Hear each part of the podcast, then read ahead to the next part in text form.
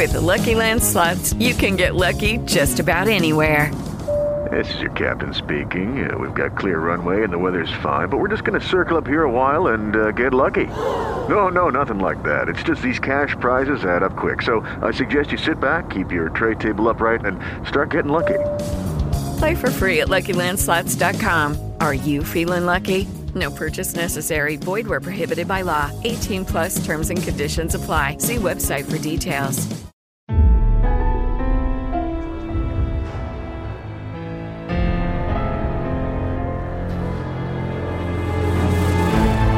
NBI Studios, this is Truth and Justice, a crowdsourced investigation in real time. I'm Bob Ruff.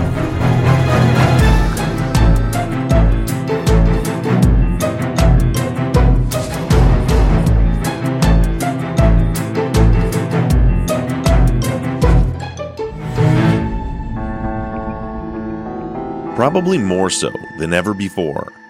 This season's premiere episode has left most of you already convinced that not only was Pablo Velez wrongfully convicted, but also that there was not even really a case against him. It feels almost as though the prosecution just pulled his name out of a hat. You heard the only surviving victim directly name the three men who attacked him. And you heard his girlfriend identify two out of those three men as being the shooters.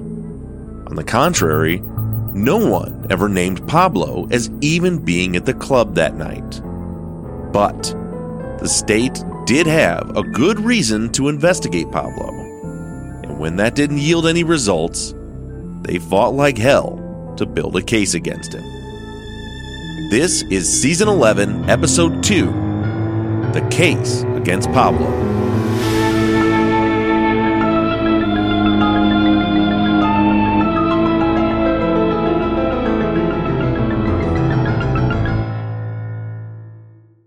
Texas Ranger James Holland is a legendary interrogator. They call him the serial killer whisperer. You can't hide those indications. And that's why yesterday I knew that you did it. But now, shocking interrogation tapes reveal how the super cop really operates. And that's why they asked me to come in because I'm special.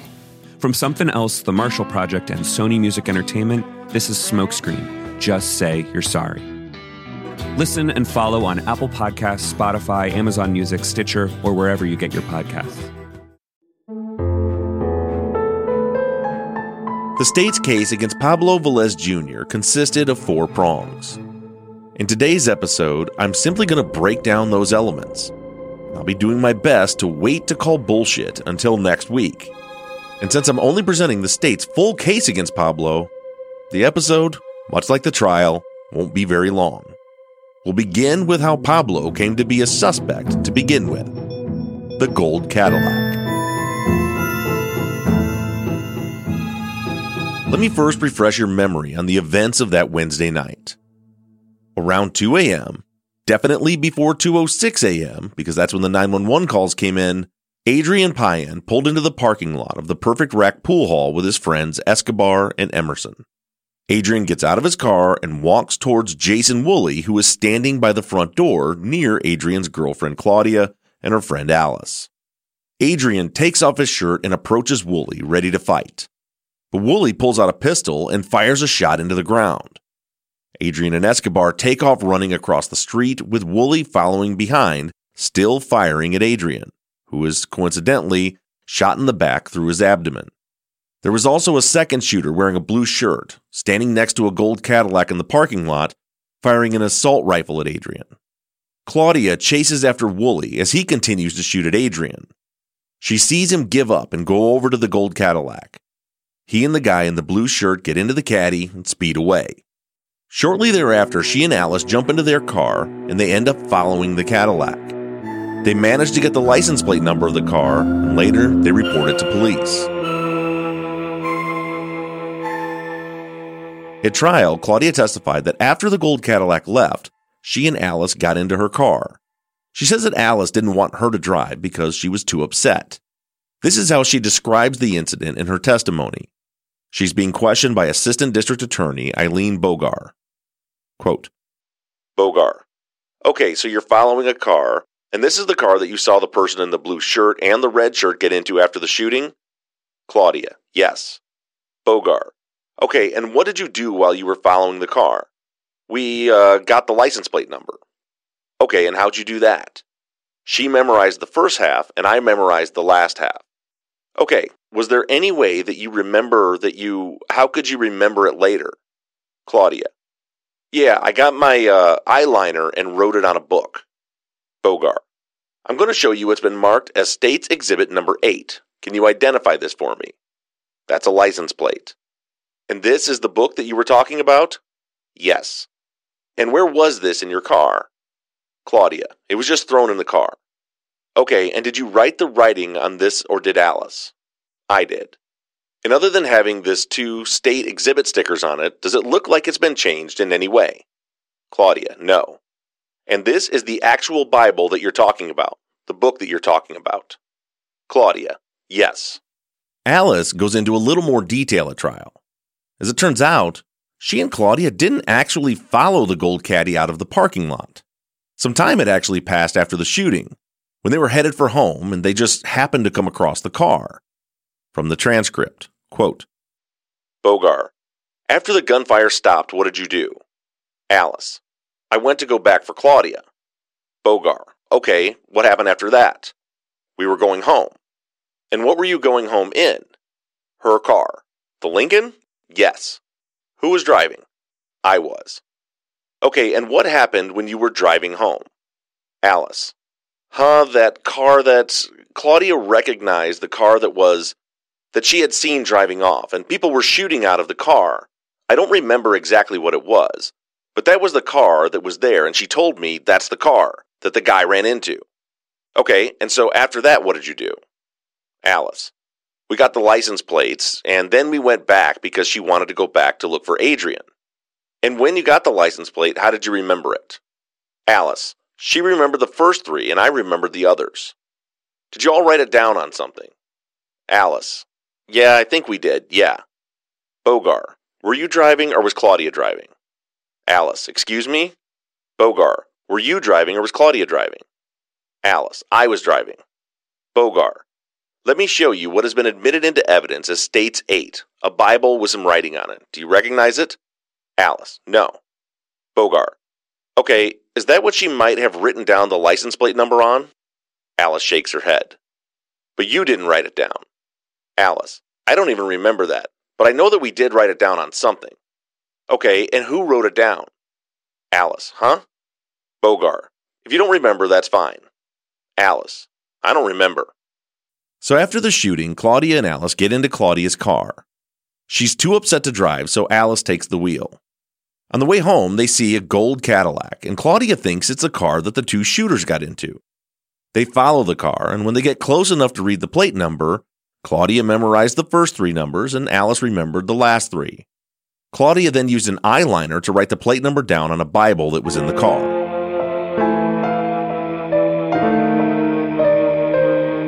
So, right off the bat, I think that we can all agree that this whole license plate situation is a little shaky at best.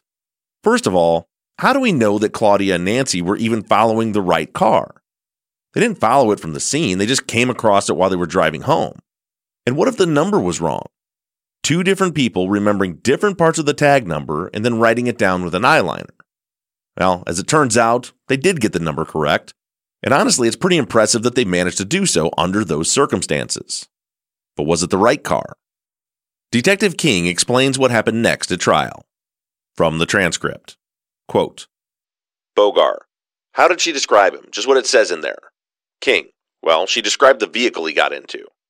Bogar, what was that described as? King, a gold Cadillac. Bogar, okay, and did she indicate to you that she'd taken down a license plate? King, yes, she did. Bogar, did you eventually, did you and Officer Swainson or Detective Swainson eventually get some suspects in mind? Yes. From the information you learned?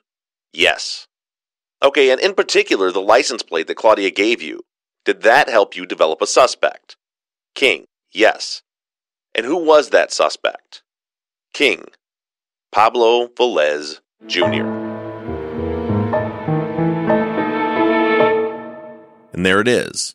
The license plate number that Claudia gave Detective King came back to a gold Cadillac DeVille owned by Pablo Velez Jr., which is pretty damning, but let's not forget that Claudia and Alice didn't actually follow the car out of the parking lot.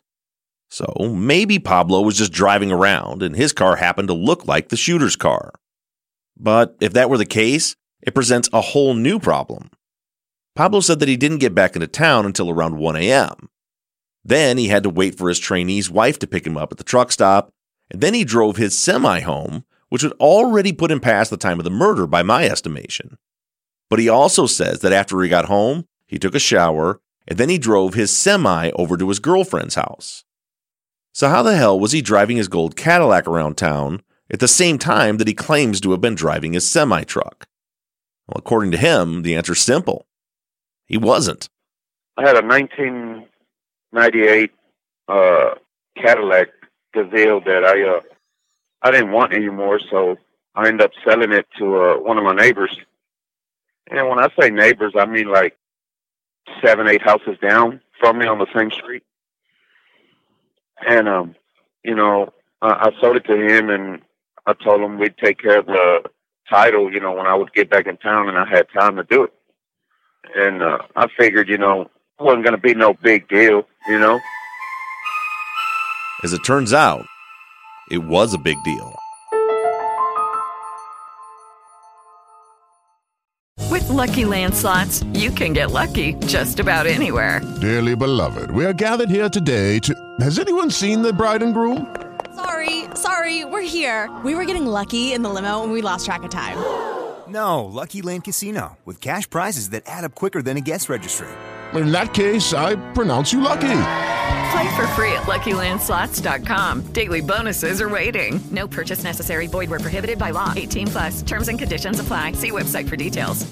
Hello, it is Ryan, and we could all use an extra bright spot in our day, couldn't we? Just to make up for things like sitting in traffic, doing the dishes, counting your steps, you know, all the mundane stuff. That is why I'm such a big fan of Chumba Casino. Chumba Casino has all your favorite social casino style games that you can play for free anytime, anywhere with daily bonuses. That should brighten your day a little.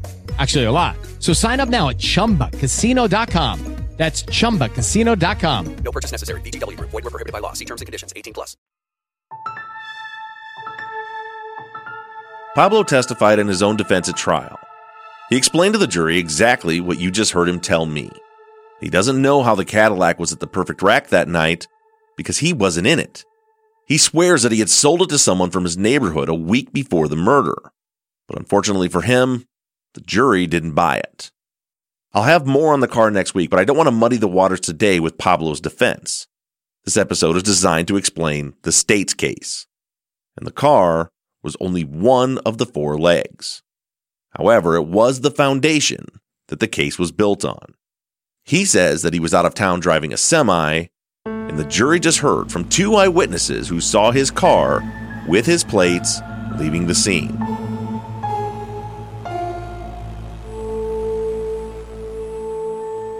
Keep in mind that when Pablo first spoke to the police, over four weeks after the murder, he didn't have the benefit of cell phone records to nail his times down. He still didn't have them at trial, for that matter. So he was working off of memory when he told police that he had arrived back to Houston that night at midnight. As you heard last week, we now know that that's impossible. He was still in Dallas at 9 p.m., and it's a four hour drive to Houston. But nonetheless, he told police in his interview that he got back to Houston at midnight then arrived home around 12:30. He said that he spent about an hour cleaning up and then drove his semi over to his ex-girlfriend's house and stayed there until around 5 a.m. So the next two legs of the state's case both involved tearing down Pablo's alibi.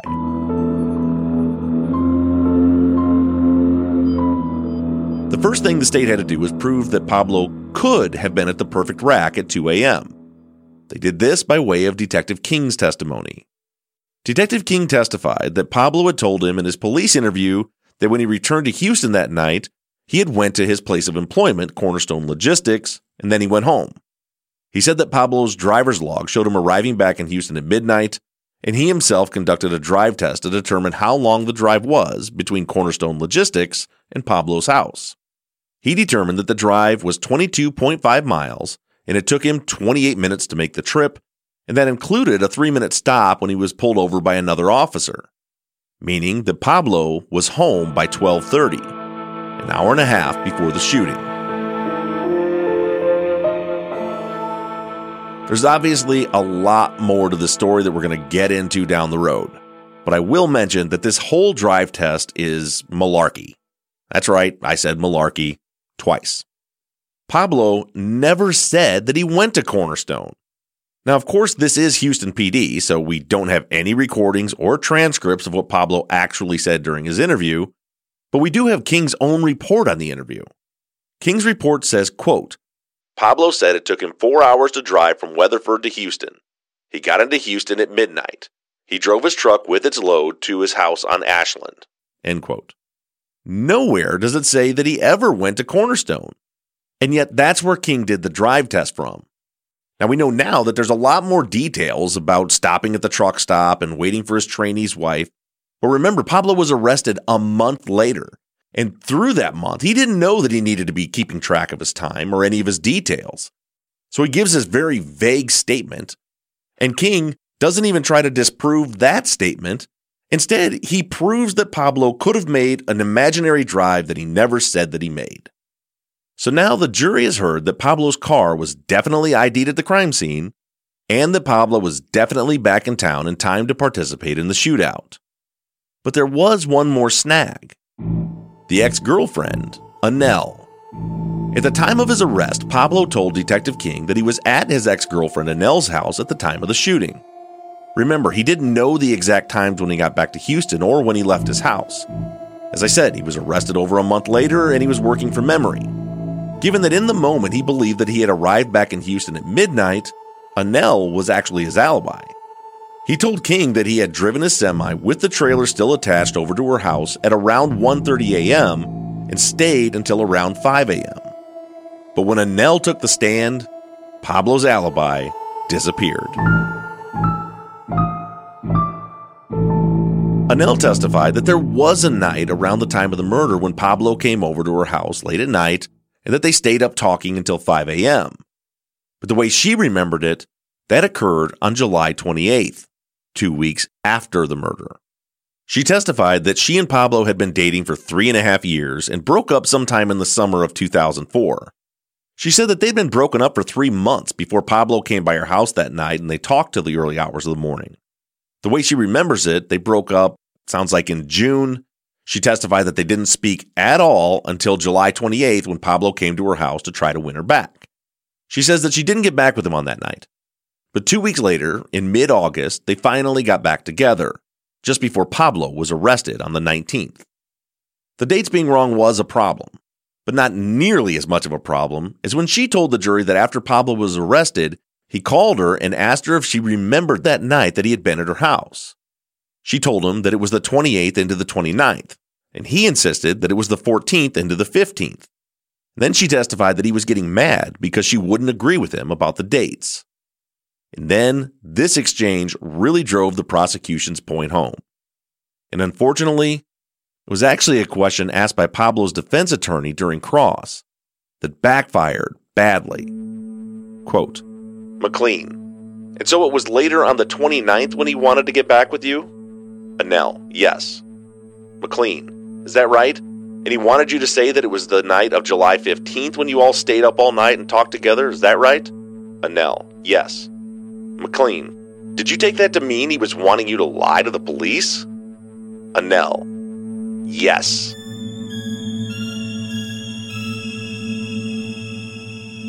Prior to McLean asking that question, the inference could have been made that Pablo truly believed that the date of their late night talk was the 14th into the 15th, and that perhaps he was just wrong.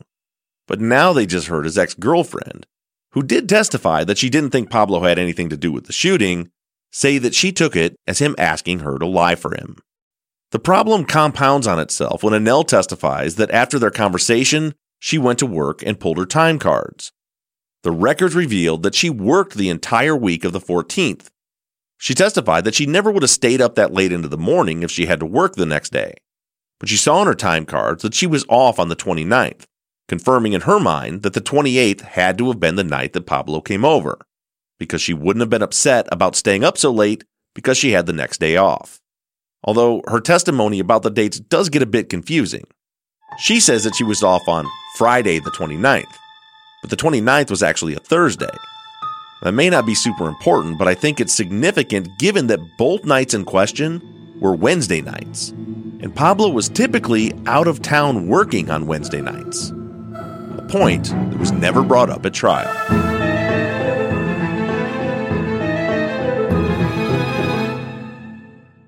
With the Lucky Land slots, you can get lucky just about anywhere. This is your captain speaking. Uh, we've got clear runway and the weather's fine, but we're just going to circle up here a while and uh, get lucky. No, no, nothing like that. It's just these cash prizes add up quick. So I suggest you sit back, keep your tray table upright, and start getting lucky.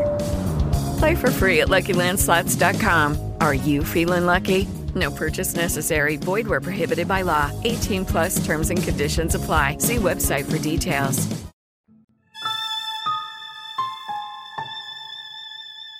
Pablo's fate was sealed by an eyewitness ID.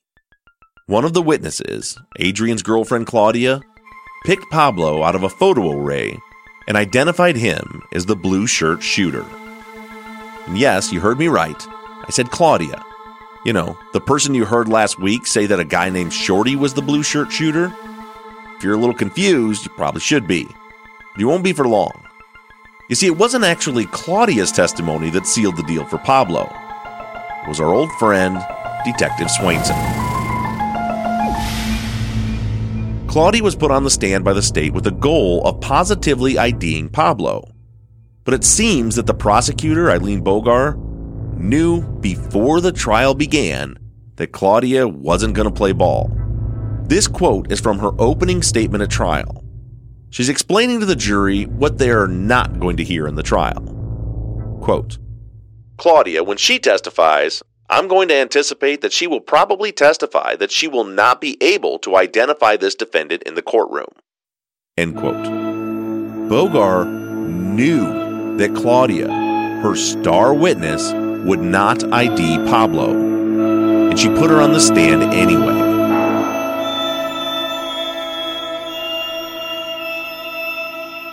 Claudia testified that Detectives Swainson and King came to her house a few times and showed her photo arrays. The photos were only headshots. Detective King told her to only point out someone if she truly believed she saw the shooter in the arrays. I'll read the rest of her relevant testimony directly from the transcript. Quote Bogar, and they showed you two sets of six pictures? Claudia, yes, for the two for two guys. Okay, and were you able to make identifications in both of those of those lineups? Yes. Okay, did they ever tell you you have to pick somebody out? No. Did they ever say he's in there, pick him? No. Okay, and in fact, did they tell you you don't have to pick anybody out if you don't see that person? Is that correct? Yes. Okay, so you said that Jason Woolley was wearing a red shirt that night. Yes. Was that somebody that you picked out of a lineup? One of them, yes. And the person that was in the blue shirt, was that who you identified in the second lineup? Yes. Bogar. And this has been a while back since this happened, almost two years ago, is that correct? Claudia. Yes. Bogar. Okay, and after you identified that person, did you ever have any other contact with the police or law enforcement? Claudia. Yes, they still came back. Okay, they came back. And you gave a statement about what you seen that evening? Yes. And about how long after the shooting had occurred did you make that statement? Right after. Right after? Well, that same morning, that morning. Okay, and when you picked the two people out of the lineup, out of those two separate lineups, about how long after the shooting did you pick them out? It was about about a week or two. So it was pretty close after that. Yes. Bogar. Okay, and do you see that person that was in the blue shirt sitting in the courtroom today? If you don't know, that's okay. Claudia. No. Bogar. Okay, but this is about two years after that has happened, is that correct? Claudia. Yes. Bogar. Okay, and he looks different to you. Claudia. Yes, from the lineup. Bogar. Okay, I'll pass the witness. Did you catch what just happened there? Claudia says that she picked out a person from a photo array. Then she was asked if the person that she picked out was in the courtroom, and she said no. Quote, Bogar, but this is about two years after that has happened and he looks different to you? Claudia, yes, from the lineup. End quote. She just said that she picked out a picture in a photo array, a headshot only. But now she sees Pablo in person and says that that's not him. He looks different from the picture she saw two years prior. And Bogar tries to explain that away by pointing out that two years had passed, implying that the problem is her memory and not the fact that the wrong man is sitting at the defense table.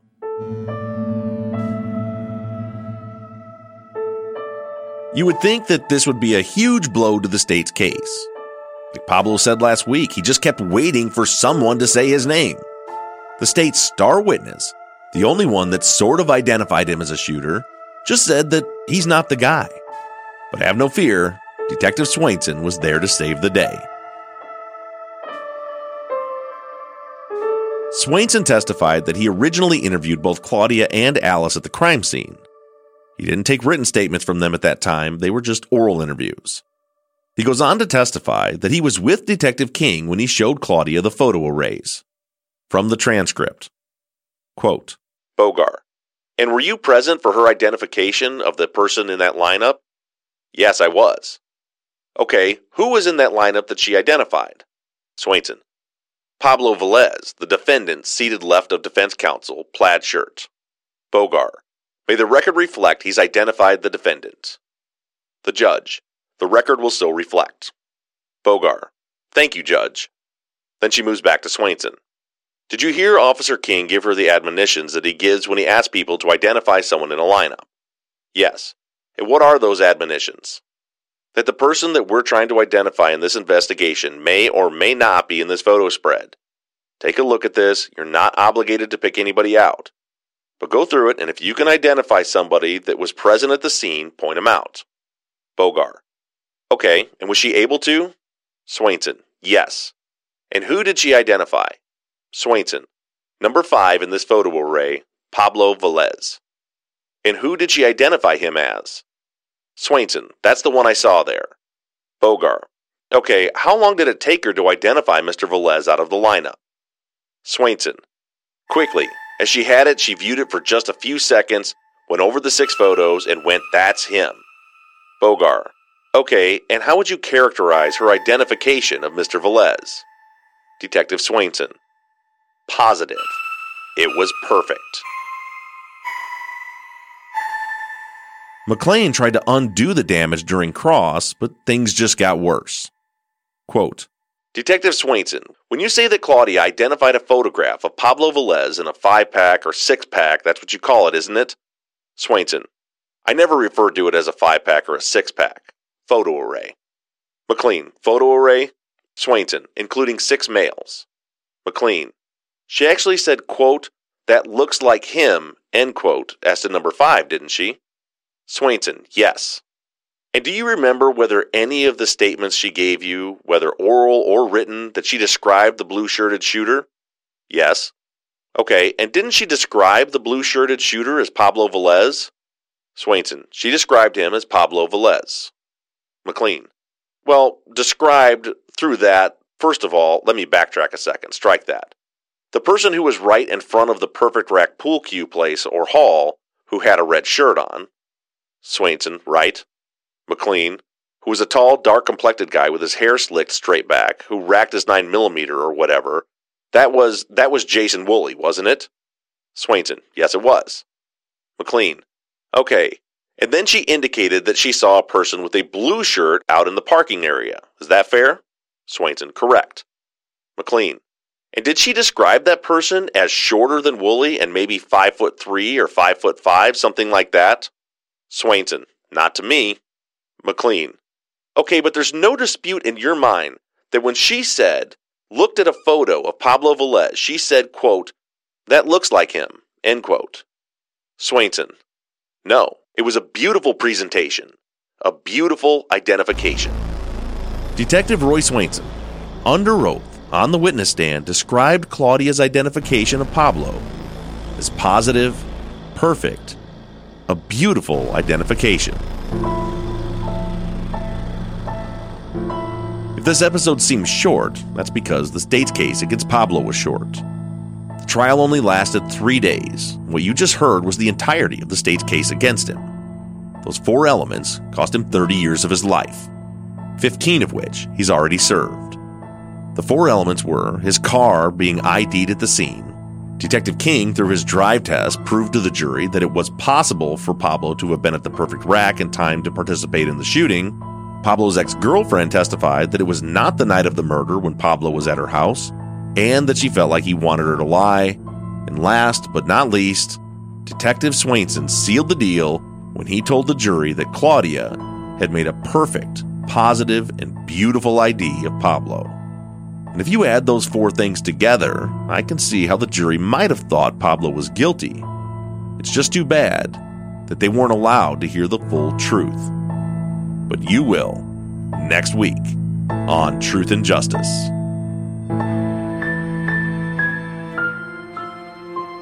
Before the credits roll, I want to give a special shout out and thank you to our volunteer document summary team. Kelly and Marcy played an integral role in putting this episode together. They saved me hours and hours of research by pointing me to exactly where I needed to go to find the relevant information in this massive case file. Thanks, ladies, and of course, a big thank you to our amazing research team who found the case and the document organization team who broke down and organized the case file.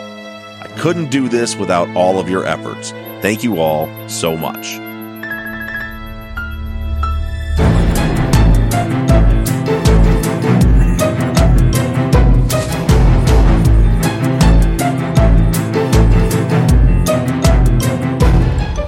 Truth and Justice is an NBI Studios production and is distributed by Wondery.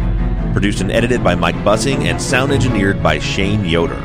All music for the show is created, composed, and scored by PutThemInASong.com, who also mixed and mastered this episode. All of our font across all of our logos and banners were created by Tate Krupa of Red Swan Graphic Design. You can find more of Tate's work on Etsy. Thank you to Katie Ross of CreatedInTandem.com for designing, creating, managing, and maintaining our website, truthandjusticepod.com, where you can view all photos and documents discussed in every episode. And a big thank you to our transcription team Pamela Westby, Kathy McElhaney, Charlena White, Kaywood Yamnick, Ginger Fiola, Edith Swanneck, Lindsay Pease, Erica Cantor, and Jen Reese Incandela. And as always, thank you to all of you for all of your engagement and support. If you like the show and you'd like to support us, you can do so in a number of ways. To financially support the show, you can go to patreon.com slash truth and justice. On the Patreon page, you can pledge as little as $3 a month, and we also have reward levels. For just $5 a month, you get access to ad free versions of all of our episodes and behind the scenes videos of the creation of our Friday follow up episodes that always include 10 to 30 minutes of pre show bonus chat. Other reward levels include t-shirts, hats, and even the opportunity to co-host one of our Friday follow-up episodes. To become a patron, just go to patreon.com slash truth and justice. You can also help us out by going to iTunes and leaving us a five-star rating and review. And lastly, you can always support us by supporting the companies that sponsor this program. If you have a new case that you'd like us to consider for future seasons, you can submit your cases on our website, truthandjusticepod.com. Just click on the case submission button and fill out the form. And the most important thing that you can do is to engage in our investigations. You can keep in touch with us through our email at theories at truthandjusticepod.com. You can like our Facebook page or join in on the conversation on the Truth and Justice Podcast fans page. For all of you tweeters, you can connect with us on Twitter at Truth Justice Pod. And I personally can be found on social media at Bob Ruff Truth, and Mike can be found at Murrb Gaming. M U R R B G A M I N G. Don't forget that we always have our 24 7 voicemail line open for questions, comments, or tips on our cases. That phone number is 269 224 2833. However, you do it, stay engaged, stay in touch. But as for now, I'm signing off. I'm Bob Ruff, and this has been Truth and Justice.